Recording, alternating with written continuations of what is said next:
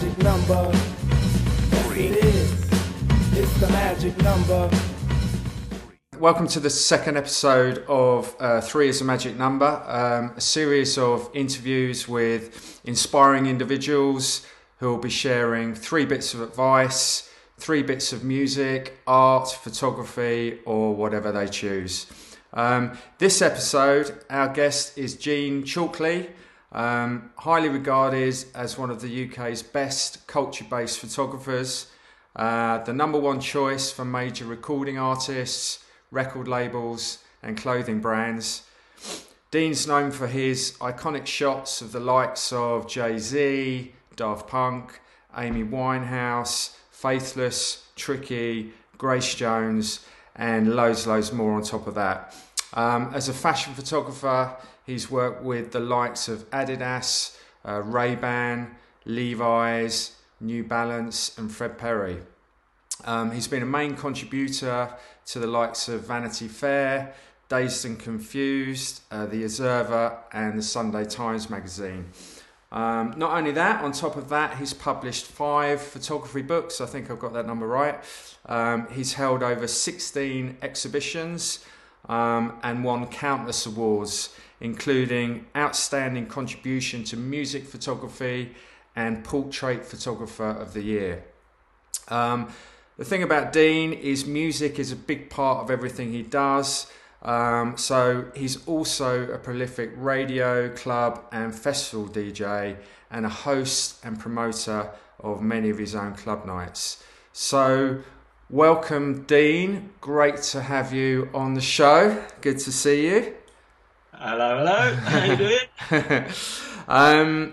So, Dean, you know, obviously weird times at the moment. We were talking about this when we were kind of, you know, prepping this interview last week. What have you been? You're obviously at home right now, which is probably turning into a bit of a, you know, makeshift prison. What have you been up to whilst you've been on lockdown?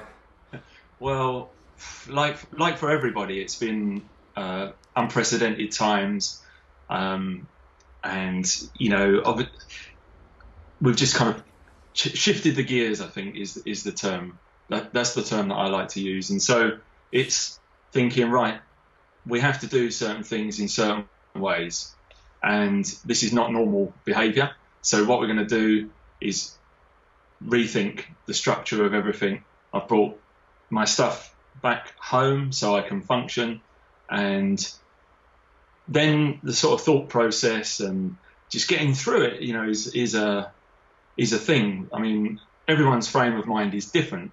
It's a significant moment in time. I mean, there's so much, you know, quite frankly, terror and terrible things going on out there. And really, we've been told to stay in.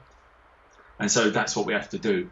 But that's not to say that we have to kind of be like really down on everything. We have to still lift ourselves up. And that's why, you know, it was really nice that when you sent us a message to ask us to do this interview, I thought, you know, in a way it's a bit like, but is this frivolous or what? You know, yeah. I don't want to be like upset anyone because there's so much, you know, stuff going on. But at the same time, it is actually really important to look up and to go, right, okay, let's look for the good stuff. Let's still think, how can we function, how can we improve things, how can we readjust ourselves and look into ourselves and around us and all what goes on. And it's a period of reflection and restructuring.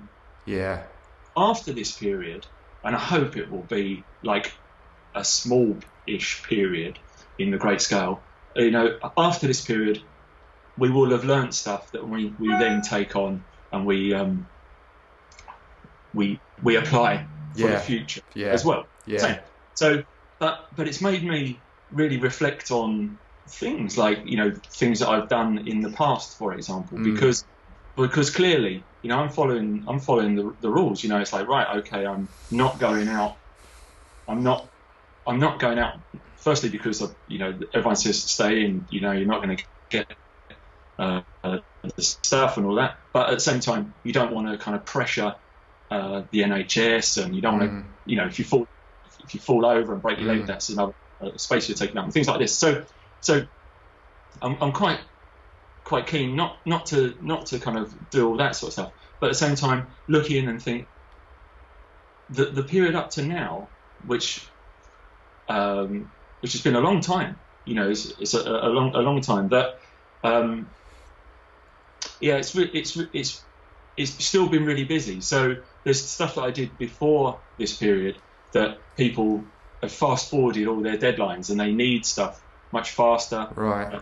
They want to then present that stuff quicker than was originally anticipated. Yeah. And other things where you know, I'm kind of going back and looking back through the stuff I've done in the past and bringing stuff from those periods out and then sort of representing them. Yeah. And but also looking at sort of things like structure, and it feels like all boring stuff, you know, but yeah. It's like you're kind of, it's almost impossible to imagine how you could function before this period with all the other layers on top of all that as well. Yeah, yeah. Start thinking of what you need to do as a kind of creative person. Yeah. So far as like you're living in the past, present, and future all at the same time. Yeah. On all different levels simultaneously. It's like you kind of accommodate that stuff, and as you grow as a creative person, I think it enables you to take on more and more things as it goes on.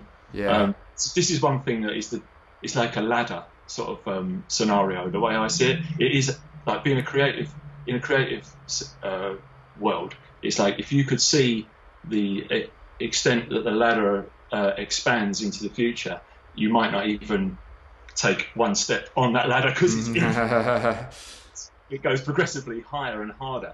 But step by step, you've just got to look at a few rungs up, and then that's what enables you to grow and become stronger. Yeah. And stronger. But what I'm saying is, in this period, there has been a shift of gears. It's almost like things have slowed down. You can sort of actually look at things like emails, for example. You know, sometimes we're getting like 100 or 200 emails every day. It's like, wow, you're doing the thing as well. But now, very, very, very less. And so people can kind of actually look. They can think, they can breathe, and they can hopefully resurface in a sort of different way. So let's start with the photography first, because you know that really is the thing, I guess. Well, you might not agree, but it's the first thing probably you got known for.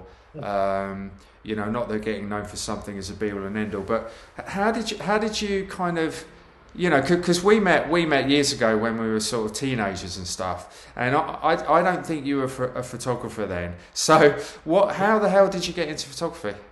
Well, so it all goes back to when I was at school. I was interested in I was into the mod scene, mod culture, clothes, music, that sort of thing. So that turned me on to a form of art and design, and it wasn't like a fancy school that I went to. I won't go into too many details, but you know, it's a bit like when I left that school, I thought I wanted to be a fashion designer, even though I didn't really know what that meant.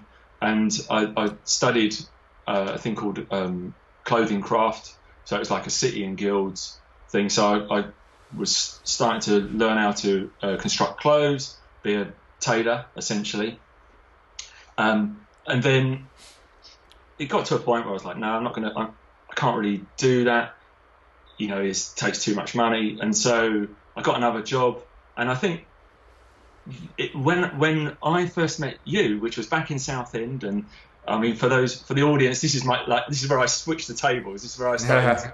Yeah. So what was it like? Oh god. But it was around the kind of, I suppose, the 1988 to 1991 or 2 period where we first sort of like bumped into each other and stuff. But that was a period where I was really shifting over. I started to get into photography, it really is a hobby, and it goes back to that thing that you were saying about in this period people are starting to express themselves creatively like they might not have done ever before. There's nothing wrong with, you could call it amateurism. Yeah. There's nothing wrong with that. That is great. Well, that's something I really wanted to ask you is, you know, with photography, what is more important, the formal training, or is there a natural ability? Can you learn it? Can you learn it just technically and be good, or can you be really good without learning it at all?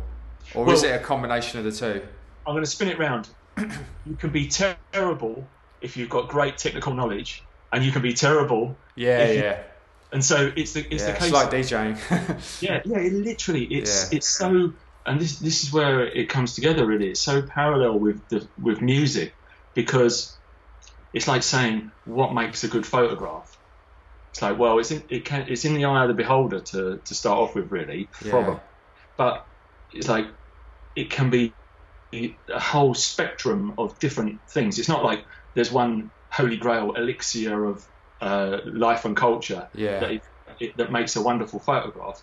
It's not at all. It's like, what does it say is probably the closest thing you can get to it. What does it say? I mean, for me, it has to want to pull me in for whatever reason, and that can be a multi-faceted thing as well. You know, it doesn't have to be one particular thing. It could be a whole variety of different things, but it's got to reach. And actually, even I'm saying this to you now, some photographs don't reach out to the viewer even. They're the opposite. They almost push the viewer away, but they're successful photographs. So, but, you know, it's hard to spot, but once you see it, it's hard to define, but once you see it, it's easy to spot, I suppose. I mean, do you know some, I mean, on the same point really, do you know... I mean, I'm sure you do, but do you know many photographers that you, you know, have admiration for their work and stuff that you know have had no training and they've literally just gone out and, you know, just roamed the streets or wherever and just taken stuff, they've got the eye for it, or has everyone had a little bit of training somewhere along the line? Well, I'm thinking about it. I mean...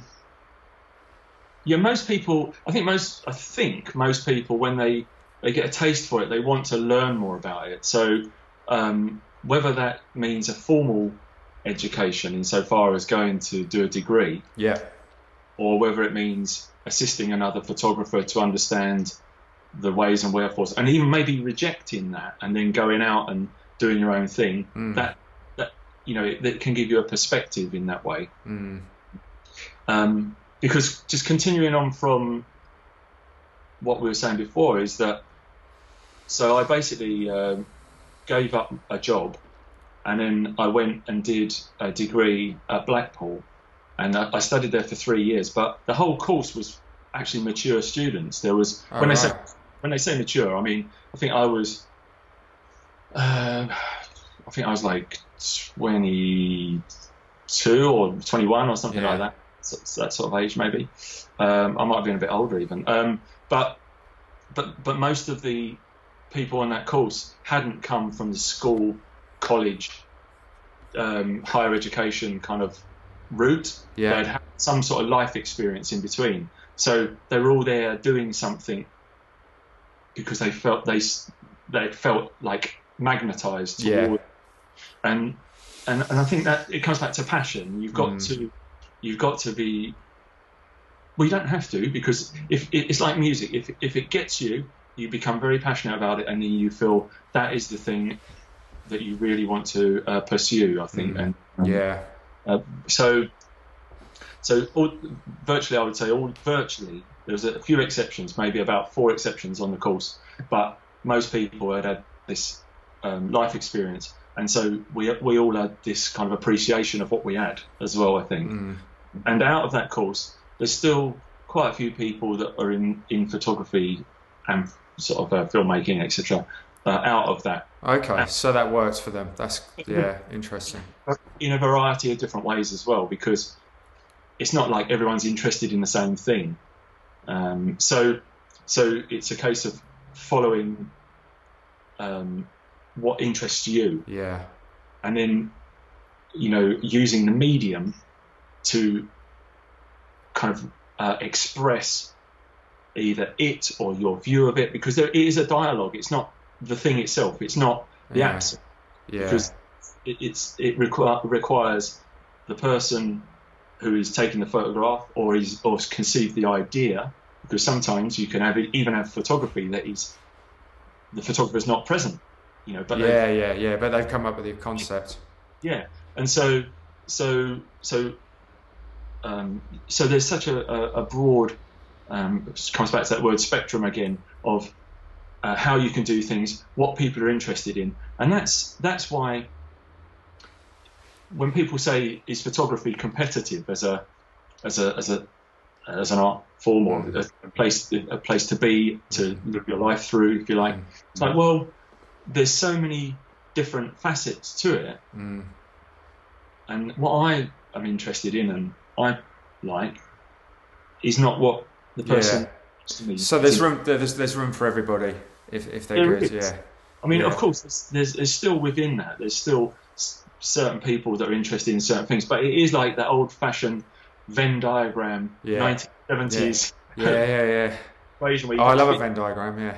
Yeah, but that overlaps, you know. Yeah. And it's like going, well, okay, you know, I like this, that, and the other. It's a bit like that, but at the same time, we're unique as a musical artist. This is my proposition is totally unique to anyone else because it's this, that, and the other. Mm. And so that's to try and understand yourself. Mm. Is sort of important where you kind of fit within that as well, your role, because it also comes down to people's personalities when they also engage with that, because some people can be quite domineering or some people can be totally almost removed from the situation. Right. So it's how do you interact? So do you like when you're because in a lot of pastimes or professions or whatever, a lot of it is actually to do with your people skills and rapport and all of that. But in photography, but not if you're a painter, because if you're in a painter and you're painting in your room, you can actually just be as miserable as you like, and be a bloody good painter on your own. So not and if you're producing music at home, but then if you're producing music at home, you're probably going to get less people to listen to it if you're not engaging and there's not that kind of, you know, thing. In photography, is it important that you have a rapport with people? I mean, obviously, I'm sure it is to get commissions and stuff like that because you're selling. But when you're actually doing physically the work, is it really important that you have a rapport with people? Well, for me, definitely, because when we do something, it feels like everything else outside of that doesn't really exist. Yeah. It's much more about this moment that we're in, like a bubble. Yeah. And then within that, that's where we create this, you know, the result of this time that we are spending together. Oh, there's certain photographers, they don't even photograph people. So they might. Yeah. Engage. You can't have a rapport with a brick wall, I guess. Yeah. No, or fly over. Well, just going back to the course at Blackpool. It was a very good course at that time. It was a very, very good course. But there were certain you could almost tell by people's personality traits what sort of photography they were going to get into. Yeah. You know, there were certain people which were a bit more quiet, and they were still up more into still life photography. Okay.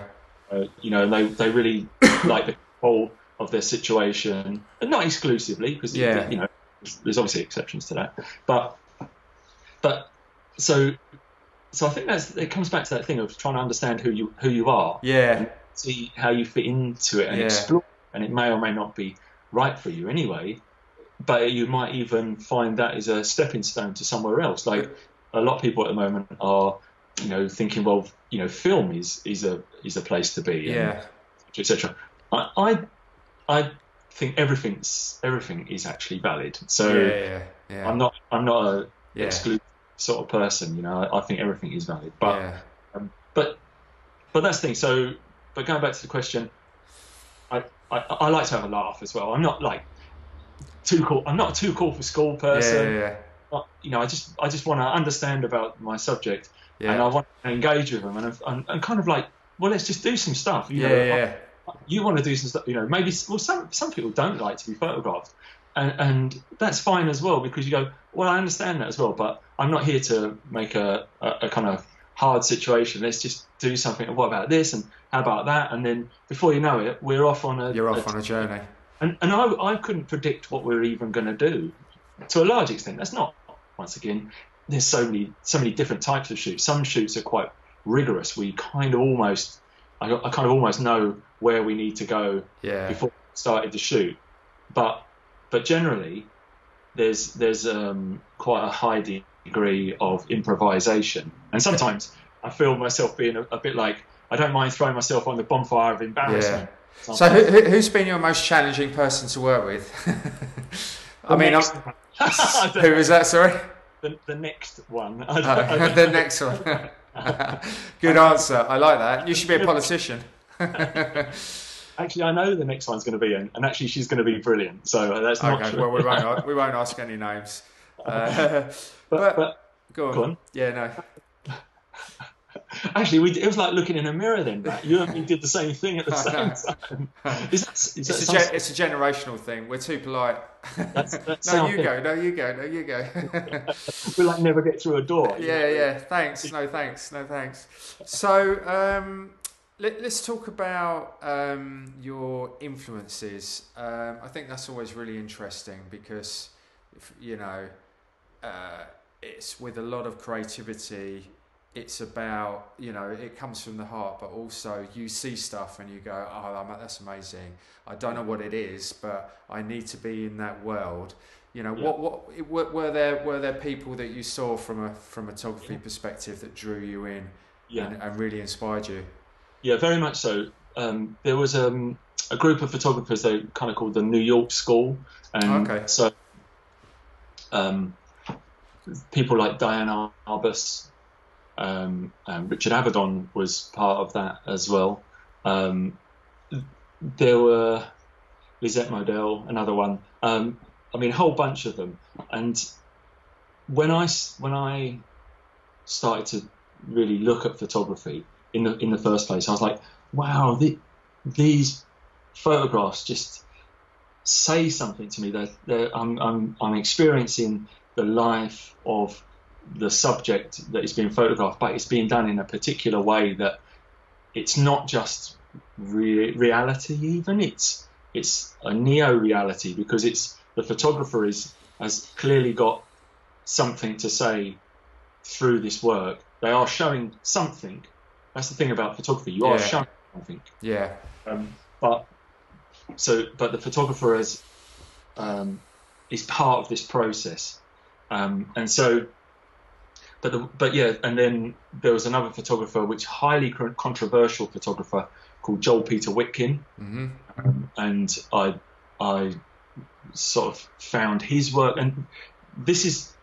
Probably, God, for the younger viewers, they're going to go, sounds like ancient. But this is sort of when the internet was just emerging. I don't remember that far back. Yeah, I totally remember it. Yeah, and if you could see anything, it was on a sort of dial-up situation where photographs were quite difficult to see. Even well, it wasn't about images then, was it? It was just about mainly documents and stuff like that. So it's really hard, but you could see images, but it wasn't easy. You had to wait 20 minutes for them to load each one.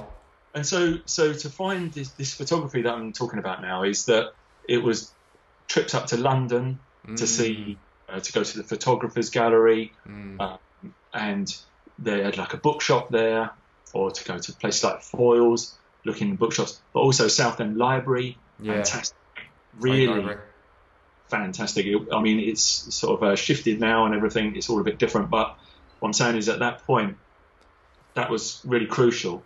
I found this work of Joel Peter Witkin, Andrea Serrano, and it really just blew my mind. I was like, wow, this is crazy stuff. And then I come across the work of these two guys actually from Southend. It turns out, I didn't know at the time. Oh, really? They're called the Douglas Brothers, and I just loved what they were doing. And I would see their stuff in magazines like Arena, and, which was, for those who don't know, was like a magazine a kind of, you could say, a man's magazine. Well, yeah, I don't know, it's a bit like a GQ, Esquire type thing. Yeah. I don't, you know, and so it was, but behind all that there were magazines like ID and The Face that were showing contemporary culture, but just going back to the Douglas Brothers, I just really, really loved their.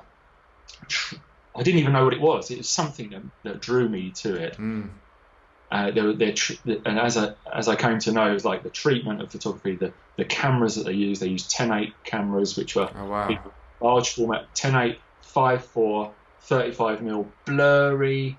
I mean, there was a legend. Whether it's true or not, there was a legend that they ended up doing like some advertising campaigns for things like Adidas and stuff. And they just went into the advertising agency with a bin bag and just tipped on the floor, you know. Fantastic. I mean, I'm so happy to say, but years later, literally probably about 2 years ago, there was a retrospective of their work. And I just happened to go to the gallery and I met them. And it was amazing. So you didn't stalk them in Southend? You didn't find out where they lived and turn up at their... By that time, they'd moved from Southend. Okay. Yeah, they'd moved from Southend. And so they were up in London and doing stuff. But it was just like, wow. And so even now, every now and then, I'll send like an Instagram chat to Stuart Douglas, who's one of the... Stuart and Andy, who are the two. And...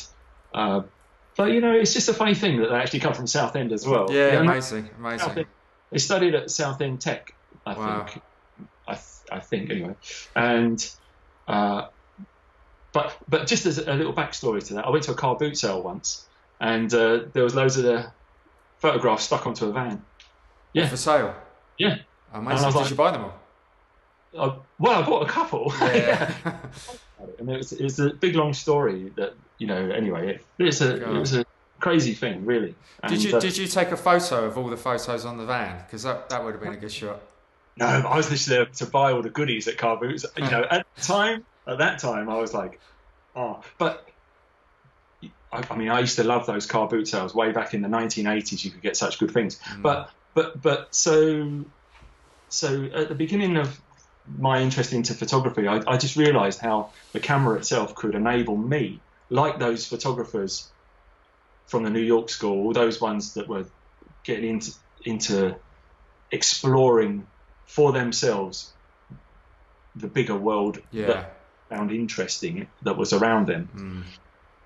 I then started to use the camera for that reason as well, and so I found myself. So I photographed a guy who was a skinhead in Southend, a guy called Rico, and then before I knew it, he told me that he was a guardian angel. Yeah, and he would be on the tubes in London. So I came up. Right. I went round with them. Wow. And so it kind of said to me that it's like this is almost like a passport to explore culture. Yeah, brilliant. So look on that one. I mean, there's some amazing references in there. I'm gonna put. I mean, this is one of the things about these interviews.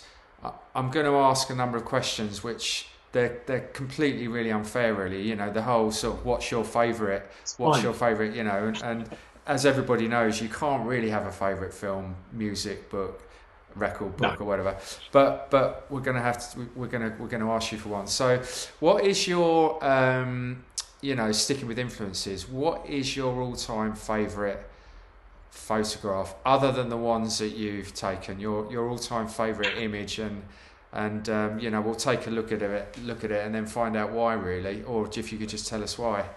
Well, as you say, it's a totally unfair question. About that. I don't think in those sort of hierarchical senses, and of course, you know, when that question comes across, my mind explodes with all the great images throughout history, whether it's by Kingdom Brunel, by the big chains, you know, whether it's Corinne Day's fashion photographs, whether it's, but yeah, so the photograph that I would pick would be a photograph called Crossing the Ohio by a photographer called Danny Lyon. And as you know, it is an unfair question, because you know there's so many more photographs, and when I wake up tomorrow morning, I'm going to think, oh yeah, I should have said this other one, and of course, yeah. But if push comes to shove, I would say this picture, because to me, it sort of represents a rebellious nature. It's got a freeness to it. It shows culture. There's a structure to it as well. It's almost a constructivist thing with all these bridges in the background. The motion, the dynamic nature of the motorcyclist crossing this bridge. So Danny Lyon photographed this photograph from another motorbike at the same time. Okay, wow. He joined the Outlaws Motorcycle Club, and I think he was with them for about 4 years, and he photographed them throughout that entire period. He lived and breathed it. I mean, he had a motorbike before that. It's not like he had gone, today I will be a motorcyclist. Yeah. He did this whole series called Bike Riding, and it's it's a great series, and it really shows the motorcycle club culture. And I don't think, up to that point, I don't think it had been done like that before. Yeah. Of course, probably something like, I don't know, when The Wild One came out with Harlem. I can't remember when that film came out. It would have been several years before. But as a photographic essay, I don't think it had been done like this before, and presented as a still image. And that's the power of a still image. It's different to film. You know, film is sometimes a little bit like sugar. So far as it's like, oh, there's all this stuff happening. Da, da, da, da. 5 minutes later, you go, what was the thing? It's like, it's gone, yeah. I can't remember it. Yeah. Whereas the photograph, when you stand in front of the photograph, or you hold it, or even on your phone, I'm not saying anything is less important than anything else, different, but not less important. But when you look at it, you can think about it, and you can start reading stuff into that. Now, whether that's what the creator of that photograph at the time meant is a question. It's in the eye of the beholder then, isn't it? Yeah, really, it is, the viewer. It's also how deep you want to plunge into it as well. You might just go, well, it's actually just a really nice picture of a bloke on a motorbike. Yeah. That's all, you know, but for me, when I look at it, I think, but look at his hair. Look at the shine. The motorbike is really, it's a beautiful thing, and the composition is wonderful, and it's got this feeling of energy and the dynamic. It says so much, and that whole series. There's some other pictures in there which I'm going to say within this period that we've been through. Magnum is a photographic agency that legendarily has had some brilliant photographers on its roster. You know, it's sort of an organisation of like amazing photographers. Yeah, Danny Lyon being one of those photographers. Okay. And in this period, they released this thing where you could actually buy a 6-inch square picture of a whole variety of different photographers. And it was a time period, I can't remember how long, but that, you know, you could actually buy, and then after that period, they won't be available anymore like that. So that's the edition, do you know what I mean? Okay. Yeah. So like a collage? No. So they're individual images from lots of different photographers, and you can buy whichever one you want. Oh, okay. Or you could buy a whole box of them. But what I'm saying is that Danny Lyon released one of his bike rider ones as part of that, and so I just couldn't resist it, so I had to. So that, I'm glad you did. Hopefully it's winging its way from America or something. Oh, you haven't got it yet? It's on its way.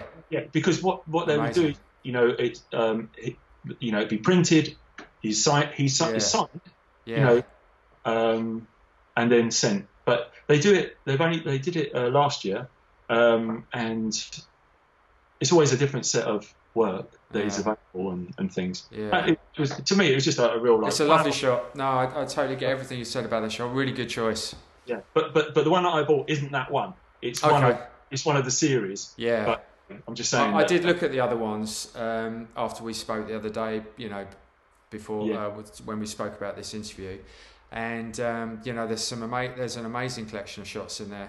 Really great. But that one's definitely the winner. Yeah, I mean, if anyone's interested at all, definitely go and check out Magnum. Magnum. If you just put Magnum photography, it'll come up. Search. I mean, there's so much great stuff. I mean, I think Martin Parr is one of the photographers there as well. Yeah, he was one of the a colour photographer from the UK. Yeah, who's prolific as well. He's part of Magnum. It's a very good thing. I definitely recommend people go and have a look. That's the thing, explore, Yeah.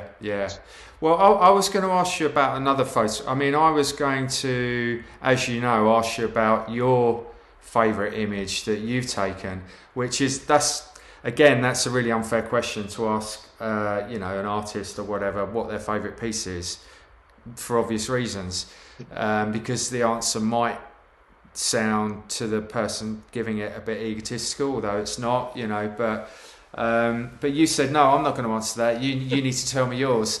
And I thought, well, this is more about you, but I'm gonna do it now anyway. And it's not a because I looked at all of your Ibiza images, and we're going to talk about Ibiza in a bit. And there's some amazing stuff there, very kind of documentary-based images of what was going on at the time when you were there in the late 80s, 90s. I think I got that right. And then I looked at a lot of your other, stuff that you've done over the years, and the drag racing stuff I really like. I think that's fantastic. But actually, my favourite image is... You're going to show it to me because I might forget what it is. So I'm going to show it. No, and you won't, because it's on your website. And if anyone wants to see Dean's images, they're all on his website. If you just Google Gene Chalkley. There's a lot of stuff on there, and they're all amazing, but it's the Daft Punk image. And the reason I like that one is, I mean, it's obviously very heavily styled before the shoot took place, I would guess, in terms of the sequin jackets and the masks and everything. But from a photography perspective, personally, I'm really into photography where it's about the light and the reflection of light, and I'm really into the reflection of those kind of really strong colors like mauves, pinks, and that kind of thing. And I just think the you've got the reflection of the different lights on the sequins, on the helmets, and it just works really well. And and also the way they're standing, the way you've made them stand, not looking at each other, but one looking that way, one looking that way. And it just totally captures, perfectly captures what their music's about, which I would guess is the art of good music, artist photography. You look at that image, and if you hadn't heard the record, you'd probably go, I bet they're an electronic act making a kind of disco-y sound, which is exactly what they were doing. It was like modern electro disco. And but if I showed that to my mum, who doesn't even know who they are, she'd go, oh yeah, it's probably like some electronic-y disco band, isn't it? You just got it, you just nailed it with that, I think. So that's Matt, you've explained it so well. I mean, I've got nothing else to say. I have all the pictures in the whole of the world, and you've picked one of them, which, now this is the fun bit, that I signed a non-disclosure agreement. Right, okay. So I can't tell you anything about it. But what you... No, but Dean, non-disclosure agreements have a limited time, surely. Surely that's expired now, and you can... So let the dogs off the leash. But the interesting thing about... I mean, I'm so glad you picked that picture, because I do... You see, I can totally reflect on that. It's like, I do love that picture. And I photographed them before that as well. Oh, okay. I photographed them before anyone had really seen the robotic heads. Right, okay. You'll notice that there's been an evolution of those heads through time. Yeah, well. Yeah. And because it was dark suits to start with, wasn't it? Dark suits and black suits and yeah. Well, the first time I photographed Daft Punk is I went to Paris, and no one had ever seen those heads, including me. Right.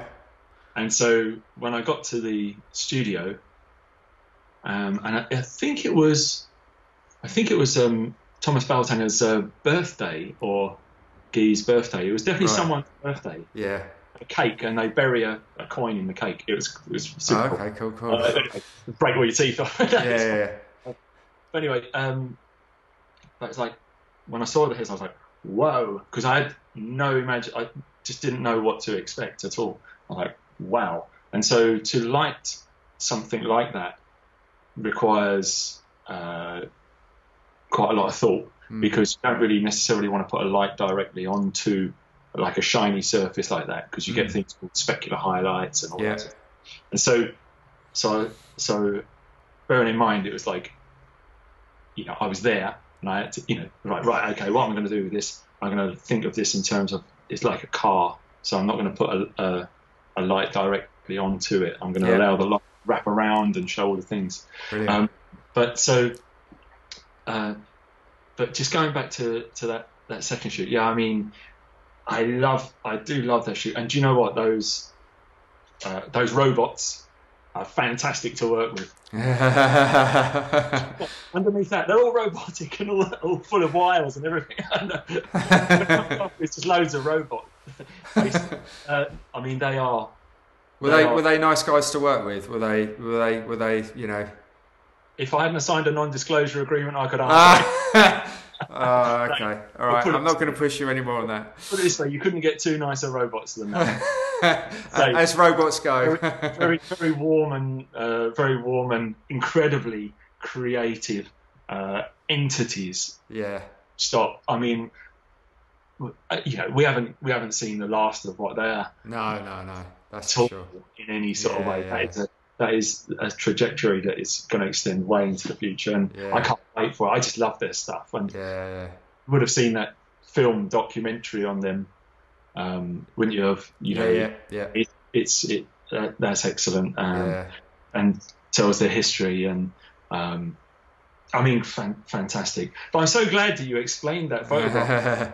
You did, because I didn't have to say anything. I thought I'd do the work for you for a while, give you a little bit of a break.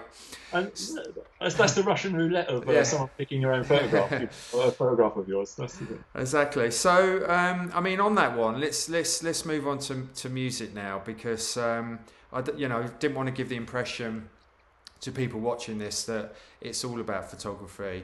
You know, you make a thing of this on your website, quite rightly, that, you know, music's at the center of everything you do. You know, you're not just a photographer, you're obsessed with culture, and obviously music is a big part of culture, but probably music is the thing that runs literally through all of your kind of your work and your free time. So, I mean, it's a bit of a weird question. How did you get into music? You don't get into music; it gets into you. But what was your musical evolution from? Talk us through the sort of early days and how you got obsessed with music. Well, definitely it started off around probably when I was about 11 years old. I suppose is when I started to get the notion of, you know, music around me, and you know yourself. But Southend, Southend. The place where I grew up, there was, at the time, it was very, there's lots of subcultures knocking around. There would have been skinheads, there would have been greasers, mods, punks, goths. It was very fractured, and everyone had their own sort of music, own sort of haircuts. But everyone really was very passionate about what they felt expressed them, and everyone was kind of, felt like, looking for being individuals, but there was a collective individuality as well. So I started to become very aware of all that, and I definitely started to get into the mod scene, and got to see a copy of Quadrophenia, and there was a book by an author called Richard Barnes called Mods, which was a perfect accompaniment to the film Quadrophenia, and that was a book, and I've still got my original copy of that book, Mods, that was passed around the school, and it's all the pages are falling out now, but I've still got it. I've got another one as well. Yeah, brilliant. I've actually got it down here. I brought it along because I thought, well, I bet we're going to talk about it. Let's have a look. Oh, brilliant! It's that, And this version, look, all the pages are intact. Yeah. So that's a reissue, is it, that you can buy now? Yeah. And originally it came out on Ill Pie Publishing, which was Pete Townsend's book. Yeah, from Ill Pie Island, where they were. That's right. Yeah. And so remember, so Quadrophenia was released in, I think, 1979, and that book sort of accompanied it. So it gave you something very physical to look at, looking at clothes, looking at music, and all that sort of thing. So I really started to get into probably the more obvious sort of stuff in the first place, but then I really just got into it, and I'd be going to school with like a cravat on and all this. But my school was not like a kind of a, inverted commas, posh school. It was a school called Fairfax High School for boys. I don't think there were any posh schools in Southend, were there? Pretty rough, man. But that's okay. That's good. And so, all around us, you know, there was all sort of on the streets. There were people driving around on scooters and all sorts of stuff. So, you know, it was really all part of that. So I got into the whole mod thing, but then I started to find music, whether that would be ska music, rhythm and blues, soul, pop, power pop, beat music, and then I started to get into jazz, and then like things like rare groove music, and then that's then, you know, obviously it's over a period of time, but I kind of evolved into appreciating these clubs like Chester. There was a club at Chester's that would play rare groove music with a sprinkling of hip hop, which is all new and music. And there's DJs like Gary Dennis, Horace, Norman Jay. People like this would all be fusing this stuff that Giles Peterson, fusing it all together, and thinking, oh my God, it all makes sense. Yeah. Music is transporting me to mentally a place, and that was hand in hand with me feeling like I was moving as well, you know. Well, every night at Chester's was basically a night of discovery. I mean, we were listening to, because I used to go there as well, as you know, and you were listening to records that were, you know, a lot of them were made before we were born, you know, some of the early King stuff.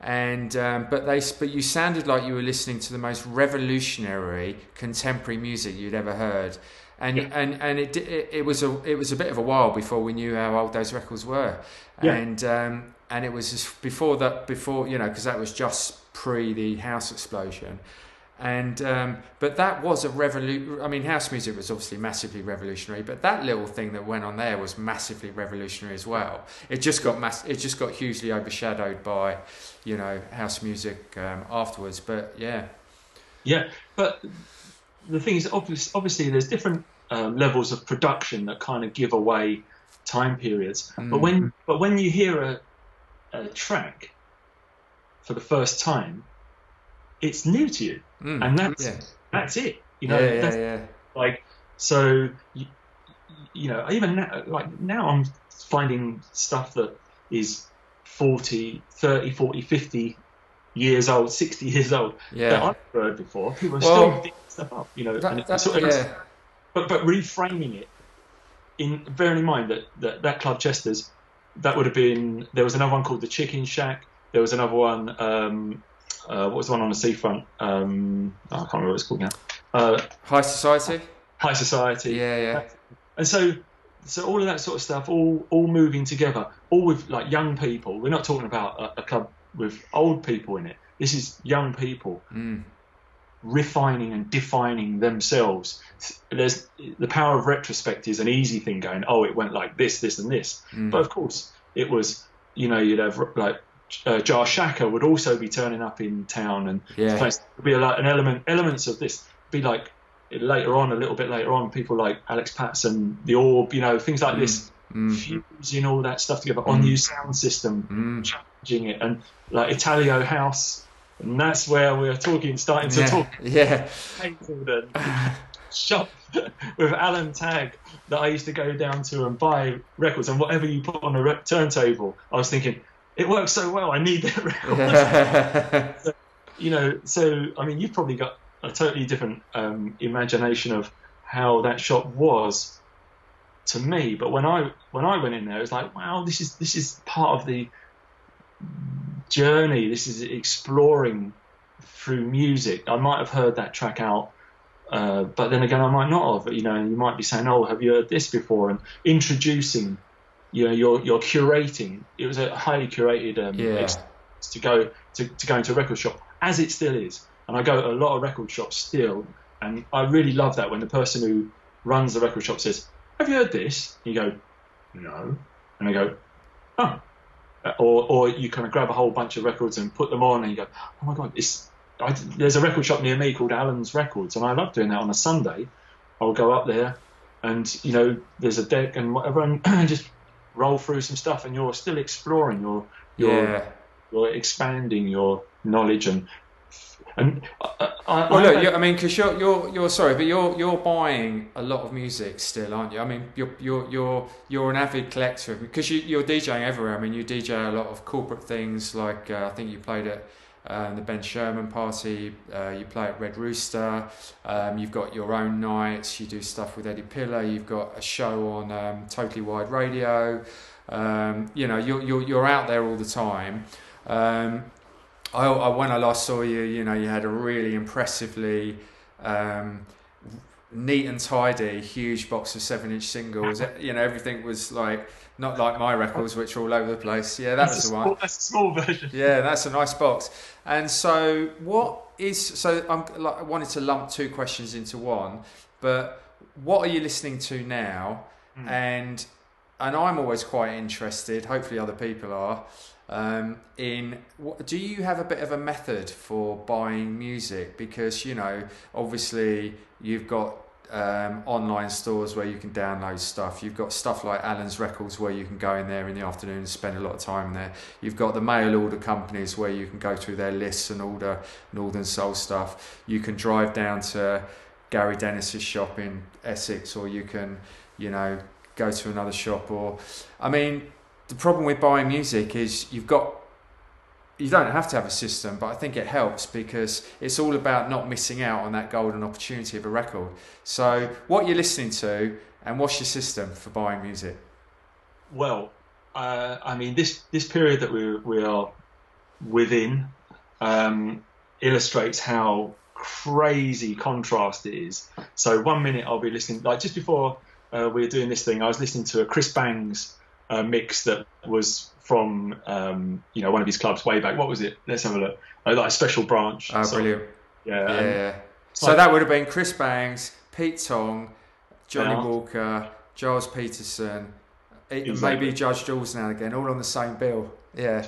So he's like, so how good is that? And you know, so listening to all that, but then I'll just turn on, there's another band I'm really keen on. They're from, well, they're kind of based in Sheffield, sort of loosely based in Sheffield, but they're called Cog and the Zongo Brigade. You know, and they're like Afrobeat, but contemporary. Yeah. And check their stuff out. It's just berserk. And Koji Radical, you know. So then I'll listen to Amyl and the Sniffers. I've been listening to that band, which are, like, they're from Australia. Yeah. Currently, me and a friend of mine, we're chatting about doing a project that revolves around the kind of Sharpie scene that was out back in Australia and whatnot. But anyway, just then sort of that talks about that. Then going into that band like Amyl and the Sniffers, and so that's a real sort of trashy, guitar-y, shouty version of stuff. And so the method is to think of things, I suppose, in terms of, got to be a bit careful, because I just like so much stuff. Yeah.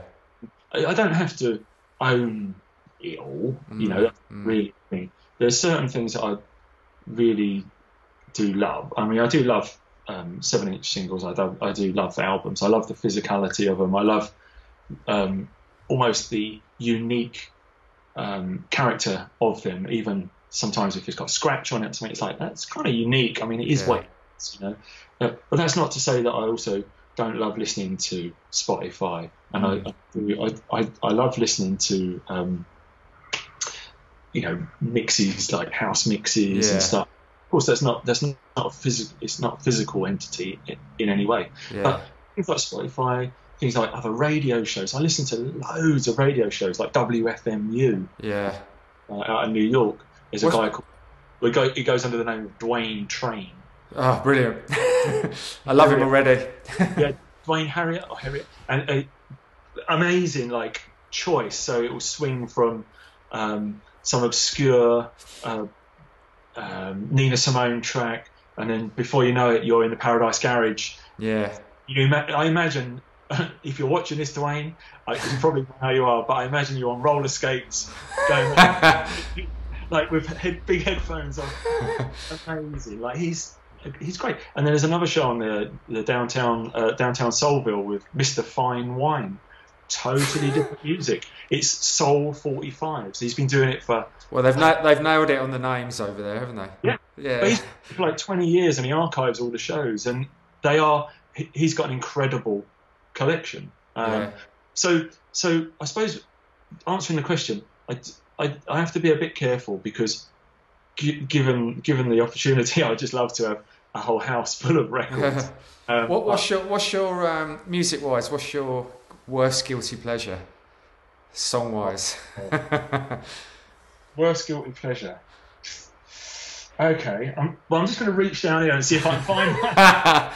We're not going to play it, but I wanted, you know. It's almost like saying what's the most embarrassing moment of your life, but what's your guilty pleasure? Oh man, I've got any guilty pleasures because I'm talking about everything. I mean, I love it. I love it all. I'm not a big Fleetwood Mac fan, to be fair. Okay. Amanda's in the other room. She's just gasped. The biggest Fleetwood Mac fan of all time. She's just literally gasped. But I have to say, in all honesty, I don't tell Amanda, but I don't really mind Fleetwood Mac. Good. Well, let's. I asked this. In the last interview I did, what name a track that, and we're going to play this one as well. So name a track that really influenced your taste in music, like a defining moment track for you. Right. Well, now do you know what? I've got to look at this because I always get them around the wrong way. I always want to say it totally ran the wrong way. It's any way, anyhow, anywhere. Yeah. Right. And it's by The Who. Do you know what? So it's an interesting one, this, because listening to this record, it's like a call to arms in a way. It's like, right, you can do whatever you want to do. So when I heard this as a kid, it's like it gives you strength to think, right, I can do this. Yeah. It's all against me, but I can do it. Yeah. I'm going to do it. Yeah. Now the there is an irony here, though, particularly as the period in which we're listening to it now is a period where we're locked down. So we can't go anywhere. Mm. You know, so, yes. Yeah. It now renames some places. Some. But you know what? No, but I have thought about this. I've thought about this because it's like it is totally relevant because when you think about this song, and you listen to this track, there's the first bit that he's saying, right, I can do this thing, da-da-da-da. And then halfway through, there's all this chaos and crazy shit going on. Wow. And then out the other side of it, it's like, I can do it. And so it totally is. I love that. You know, so it has to be that one. It's a really... The Who are a band that are synonymous with the mod culture and all that goes with that, but it's also like punk in its DIY feel. It's like energy, it's basically not taking no for an answer. Yeah. You know, I think there was another level to them as well, wasn't there? Because they were, you know, yes, punk, mod, and all that, but also they were very poetic, and they. You know, back then when you used to buy a single and take it home and, you know, just play it endlessly, they spoke to a certain demographic directly, like, i.e. a certain age of mainly male, to be honest, but they spoke to, you know, young teenage boys who were probably just, you know, at that time sitting in their badly painted Magnolia bedrooms, you know, looking out at not a very nice view, and they basically just directly got into their heads. Yeah. It's a great track. Also, it does appear in the film Quadrophenia. Oh, does it? And it's where the scene is basically the main character Jimmy goes into his is in his house. Mum and Dad are there, and on the TV program, it's within the film. You know, it's a presentation. But the on the screen comes the Who doing this from a recording of a show called Ready Steady Go. Yeah. And amazing. So basically, Jimmy's there, and he's like going, "I love this," and the Mum and Dad are going, "What's this roll rubbish?" Because they don't get it. Yeah. But he's like, "No, they're really good. They're really good." Like, amazing. You know, and so. Well, let's have a listen to it. Yeah. So we're going to play it now. Bang.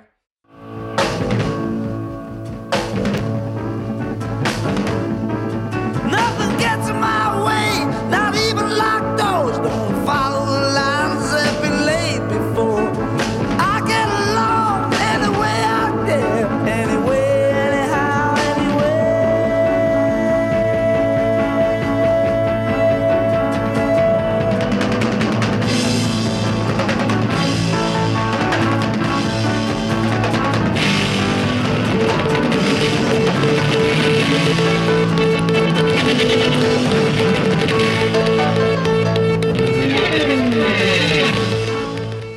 Okay, so great track. And also, one of the things I was reading about that track the other day is that it was one of the first tracks that used the reverb guitar effect.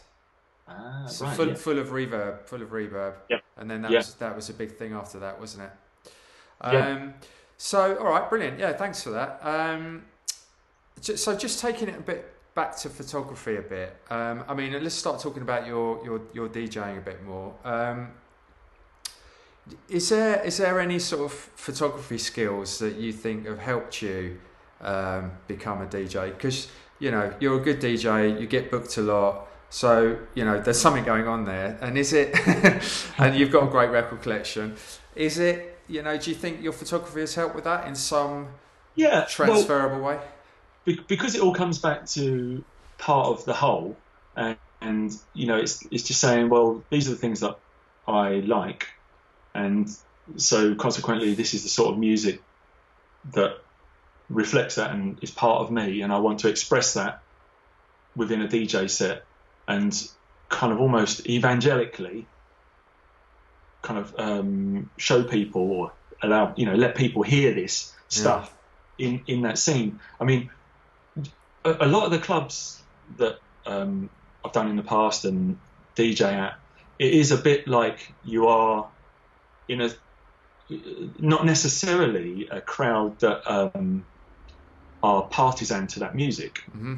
So, some are, you know, lots are, but also lots aren't. And so you're playing music that people are not actually familiar with, and it's out. It could even be out of their entire frame of reference.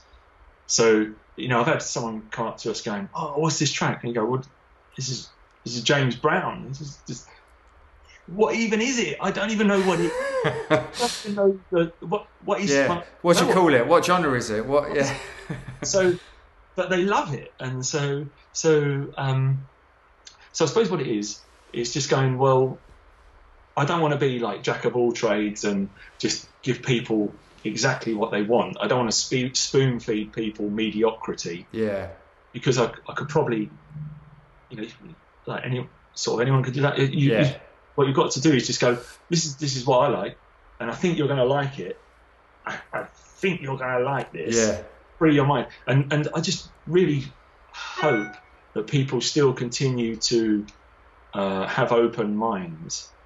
Because when we were talking about those clubs like Chester's, High Society and all the rest, I think virtually every club that I really love the memory of and still to this day love going to, because I do love going to dance and go to clubs as well, I enjoy it. It's generally full of music that I've not heard before, whereas some people just hear what they know. Yeah. Do you know what? I'm not really...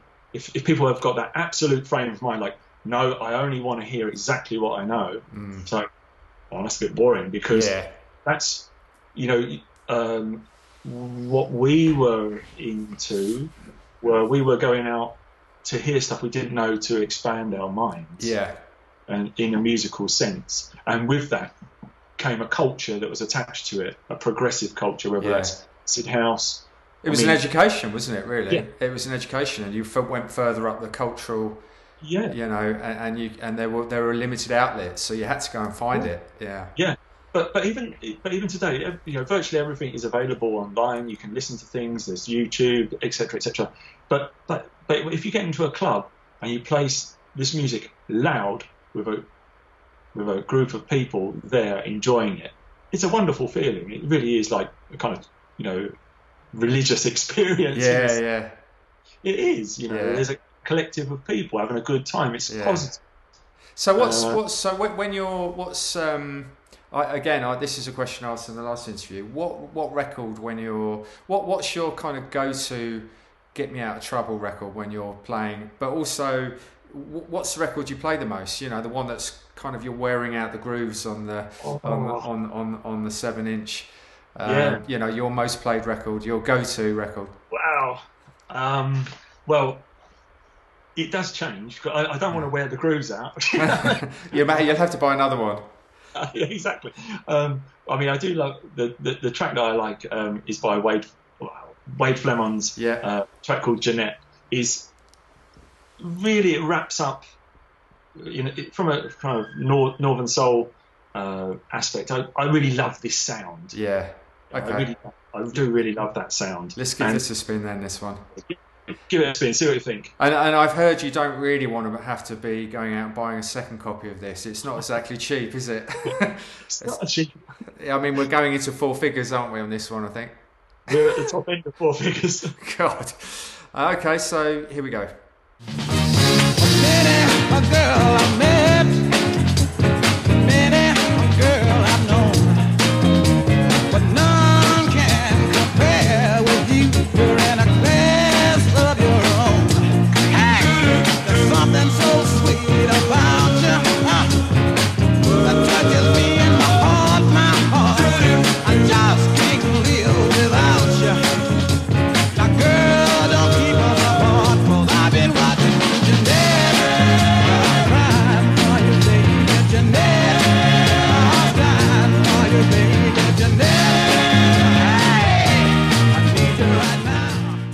Brilliant. That's a great track. Right, so Dean, we're kind of we've got a bit more time, so let's move on to let's get sort of down and dirty now and move on to Ibiza. So you spent... someone's told me that you went to Ibiza 26 times. So I thought I'd been there quite a lot, and but I think 26 times is... I'm saying that's a hell of a lot. And it was in a short space of time, I hear. So come and tell us about the how the story was there, and what that was all about. Well, so it started off where I was doing some stuff for Dazed and Confused, and I met a lady that was working there, Paola Cimino, and she was helping Rankin, you know, the photographer Rankin. Yeah. So she was helping him with a project in Italy. Then we got chatting. I also added into this, it was a magazine called Provate, and I did a shop for it, because I used to do some stuff for Dazed and Confused at that time. Anyway, Paola then went to Mixmag. She was the picture editor there, and at the time there was a guy called Don Phillips. Mm-hmm. Great. Don Phillips. Yeah. He was the first... I mean, the first thing I ever did for Mixmag, I think, was go to Iceland with Don Phillips. Was that was with Wall of Sound and the Propellerheads, wasn't it? Propellerheads, yeah. That's right. Yeah. And it was a brilliant trip. I mean, it was fantastic. I've been to Iceland with Wall of Sound, and I know what those trips are like. We ended up round Bjork's house. Did you? Brilliant. At 6 o'clock in the morning, knocking on the door and going into her house. You know, absolutely absurd. We went on an elf hunt. Anyway, to find the elves. Yeah. Did you find them? Not really, but we saw piles of rocks, which kind of represent where they live, and they build roads around them. It's wonderful. One of my favourite places in the world, I would say, is Iceland, actually. But anyway, but then Don left, and there was another guy, Neil Stevenson, became the editor at that period, and they had this. They wanted to kind of reflect what was going on in Ibiza. So it was actually, I think it was like 1998. Okay. Which was okay. Yeah. Of course. Yeah. Yeah. And so they asked if I'd go out. Neil said, would you like go out there with the journalist? And so I went out with the journalist, and after about 2 days, journalist disappeared. And of course he did. To this day, I've never actually seen him ever. Fantastic. And that is such an Ibiza story. So the thing is, so I was like, what's going on? I mean, what shall I do? So I contacted Neil, and I was like, well, what do you want? And so he said, right, I'm going to come out. So he came out with his girlfriend, and they were like, oh, do you know what? Why don't you just stay out for a bit and just carry on shooting as much as you can? And so I was like, okay. So the trip that was meant to be something like 5 days turned into about 15 days or something. And I came back, and I'd taken a particular camera out there as well, actually, which was a medium format camera. So the photographs that I was getting were unlike anyone else that was there, because they were high color, great quality, and you could use them as like big pictures where, in clubs as well as wherever. But I looked at it in terms of thinking of it in a documentary sense, rather than just going, I'm a club photographer, I'm just going to go to a club. Yeah. It's like, is it about this thing? And there was no... Basically, Neil said, stay out here, shoot as much as you can. And so I did that, but that's a hard brief, because there's no limit to it. It's not like going, oh, meet so-and-so there at 2 o'clock, and then by 3 you're finished. You're just going to... And there's stuff in Ibiza going on 24 hours a day. Yeah. And I was learning what was going on. And so basically I came back, and they were like, whoa. And they made a 30-page feature out of those photos. They actually won awards. And there was a guy called Mark Ellen, who's a very big publishing guy. He used to be, a reporter, journalist as well. Yeah. And him and Neil sort of got together on that. And they won sort of awards for that particular publication. And then they were like, right, okay, we want you to go back. Do you want to go back? And so I was like, yeah, okay. And so I just kept going back and special missions. But with hard, maybe there was like, okay, could you go for a week? But there's one shoot, if you could go to Pike's and photograph Tony Pike. Yeah. Okay. But then the rest of it, just get as much as you can. And so that's what I did. I guess in those times you weren't back. I don't know. Back then, I guess you weren't going back to your accommodation, your hotel, or your villa, or whatever, and doing what people would do now. Getting the MacBook out, starting to cull the ones you don't like and edit. Did you not know what you'd taken until you got home, other than look on the exactly. The thing was, I was paranoid as well, because I had a lot of film, and I was thinking, do I really want to leave this? Because I wasn't like living it up luxury style, I was in sort of an apartment maybe, but it's like, I don't want to, what if I come back and it's all missing? Yeah. And it's medium format, so it's rolls of film that are like this big, like that. And so I was just keeping them in the boot of the car. Not a good idea. No, that's not a great idea in Ibiza either. Yeah, but also, I was paranoid about things like coming through X-ray machines. Yeah. With it, if I just come back and it's all wiped or it's got a problem. Yeah. Right? I mean, I've only had it once where there was like this repetitive X-ray mark on some film. Yeah. That time. But what I'm saying is, it doesn't. When you don't know, you're like, oh my god, what if it all gets damaged? I was What was the craziest? I mean, because you were there for the whole Manumission thing, and Manumission Hotel, when I guess all people like Derek DeLarge were there, and it was an ex-brothel and all of that kind of stuff, and Manumission were up to all of their antics. So, and that's when there was people were having a good time. Let's just leave it at that. What was the absolute maddest thing you saw? That you can remember. Wow. What? Oh. What did she say? Bunting. No, that was another. That was Mouse, wasn't it? No, that was Claire. Oh. Oh, I can't. Do you know what? I've got a very bad memory, but Amanda in the other room's reminded me of something that Claire did with some bunting. Oh, right. From Claire Manumission. Yeah. Yeah. Oh. But so the Manumission Motel was definitely a place of, it was wild. I mean, I think it used to be a brothel. Yeah. And then it was on the crossroads of Jesus. So they would say on the cross of Jesus, and it was a wild place. And so, I mean, it's like Jay Jagger there, doing karaoke on stage. I think literally it's just like a matter of fact sort of thing. It's cool.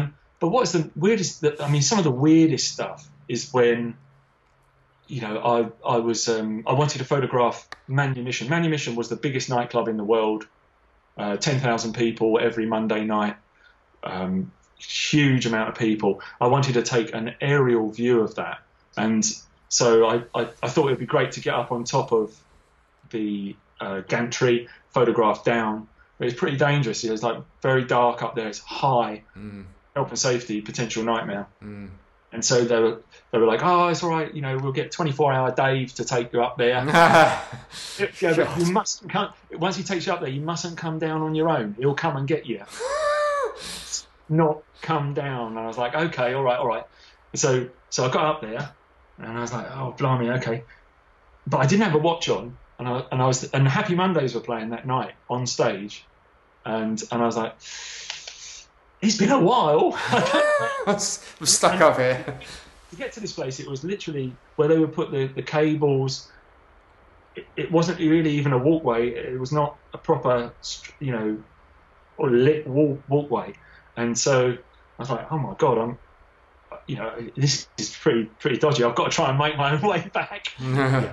So bit by bit, I managed to get Alpha there, and then of course Dave had totally forgotten all about. Well, he disappeared with your journalist friend, didn't he?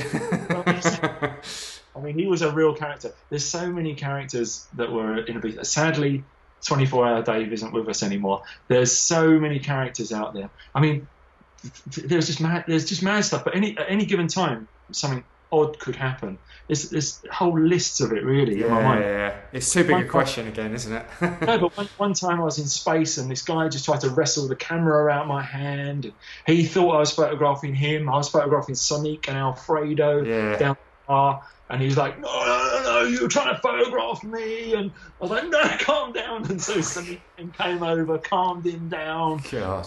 She's like, and then consequently over that trip, I saw that guy so many times, and by the end of that, he had a broken leg. It was crazy, guy. So he was just offering everybody out, whether they had a camera or anything. Potentially, he who knows what he was doing in that club? I don't know. Saying anything, but I suspect that he thought I was photographing him. Reasons or something. He sounded like he was getting a bit paranoid. Yeah.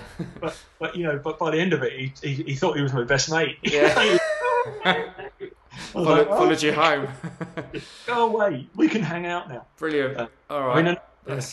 Fantastic. So we're gonna have to wrap up now. And one of the things because keeping on the theme of 3 is a magic number. So we've had 3 bits of art really from you. We've had the 2 tracks which are amazing, and we've had the picture by Danny Lyon. So we've done our 3 there. And the final bit of the interview is 3 bits of advice that you can give, and let's say 3 bits of advice for young people starting out, might not be sure whether to do something or not, but 3 bits of advice to get into the world of you know, creativity, photography, music, just generally, you know. Yeah. Well, I thought this was an important question, so I've actually written it down. Okay. You know, I thought, you know, because I think first and foremost, you've got to try and be true to yourself. So listen to yourself, because, you know, you're using the medium to express yourself. That's the, in an ideal sense, that's what it is. Yeah. Of course, some people are not like that. Some people are, you know, they just literally do what is asked of them. But ideally, that's not what the relationship is. It's you expressing yourself and getting involved in things that you're interested in. Yeah. And that is what will keep you the long haul, the long term, because otherwise, you know, life should be a long situation. You know? Yeah. It should be, you're thinking of it as a long trajectory, and you want to try and work it out so you're doing what you want to do. I think so. That's the first bit of advice. Yeah, good one. Find yourself. The second one, you've got to work hard. It's not going to be easy. Some people, they get good connections. It is easy to a point. Sometimes, if it's not hard as well, so some people, if they get it easy, then they kind of peter out because they get lost and they don't know how to then take it any further. It's going to be, it should be hard as well. You know, it sounds weird saying that, but no, it makes total sense. Yeah, you've got to try and push forward. And the final one is you have to dare to be different, because that will make the difference. Because you want to stand out from other people. You know, you as a unique person will do that, but you've got to then, in some sort of way, present that to people as a kind of fresh and new thing. Yeah. Or you can slip into a kind of more mechanical operation. So that's not to in any way diminish anyone at all, because there is a place for everything. But for me, being like an automaton is not what it's about. No. That's just not. I'm not interested in it. I don't just be like the teapot person who photographs the teapot there. It has to be just like that because it's got more into that. I don't want to do that, and so that's something different to the photography that I do and I aspire to do in the future as well. So so I think that's it. So and then that difference can even be in a small individual sense as well. So whenever you go somewhere, if you're doing something, think, well, how can I make this different to what is obvious? Yeah, thinking about it is the thing that will give you the edge. Yeah, those are three really, really good bits of advice. So thanks for that. And so, just to wrap up, what have you got coming up next, Dean? Even though we're, you know, well, housebound, but you know, what's coming up? What's on the horizon? Yeah, well, there's some editorial things that, as I say, we shot beforehand that are going to be coming out. So keep an eye on things like The Observer. Okay. Perhaps, you know. Okay. Yeah. Got it. That's fine. There's an exhibition that we were going to present before all this, the lockdown thing happened, called All Kinds of Naughty, that is a collective of 20 different artists, all different disciplines, some photographers, sculptors, milliners, writers, all reflecting on Ian Dury and his life and lyrics. Oh, amazing. We're going to present that in 5 different galleries. That's all been shelved till next year. But we're going to bring a book out. Okay. For that. So I'll put it on my socials and all that sort of stuff. Okay. But yeah, so that's All Kinds of Naughty. I'm thinking about, you know, what's going to happen when we unscrew the hatch and stick our heads out. You know, even at the moment, you know, just going to the shop's a big major deal. So, but you know, once we go, what's it going to be like? What's the landscape? To learn, we're going to have to adapt, we're going to have to think about things, but not lose ourselves within that. And I have to say, you know, it does annoy me sometimes about the kind of things of like, people are telling you you've got to do this or got to do that. You know, I'm sort of doing that now. I don't mean to. Yeah. I'm just trying to say there's other ways. Just, you know, even if people hate what I'm saying, for example, it will make them think about something. And yeah, so definitely. So I don't want to be all sort of like preachy and stuff. And I certainly, I'm not one of these people that does National Beard Day or anything like that. I'm you know, only child. So I through that thing. But yeah, I'm thinking, well, it will be interesting to see what happens once we emerge. Yeah, indeed. And things will change. Everything will change. Indeed, they will. So, Dean, on that note, it was really great to talk to you. Really interesting interview. Thanks for being our guest. Can I just say a couple of... Absolutely. You know, fire away. I just definitely love to thank all the NHS people and all that sort of stuff. Yes, likewise. Yeah. You know, I know everyone says it, but I'm just saying all the people in the NHS, all those key workers, all the people working food shops, corner shops. Yeah. All those sort of people. But also, not forgetting, people have to make these big old decisions. It's very easy for us to kind of go, oh, well, you know, we're just going to do what the thing is. But to make those decisions, I mean... Fun line. Do you know what I mean? So yeah, I've got to say, there's a lot of thanks to everyone out there, and also it is crazy times, and just hope that, you know, out of it all comes something in some sort of way positive. I suppose. I'll drink to that. Brilliant, Dean. It's great to talk to you. You too. And we'll speak soon. See ya. See ya, everyone. Yeah. Thanks, Dean. Bye. Bye. No more, no less. That's a magic number.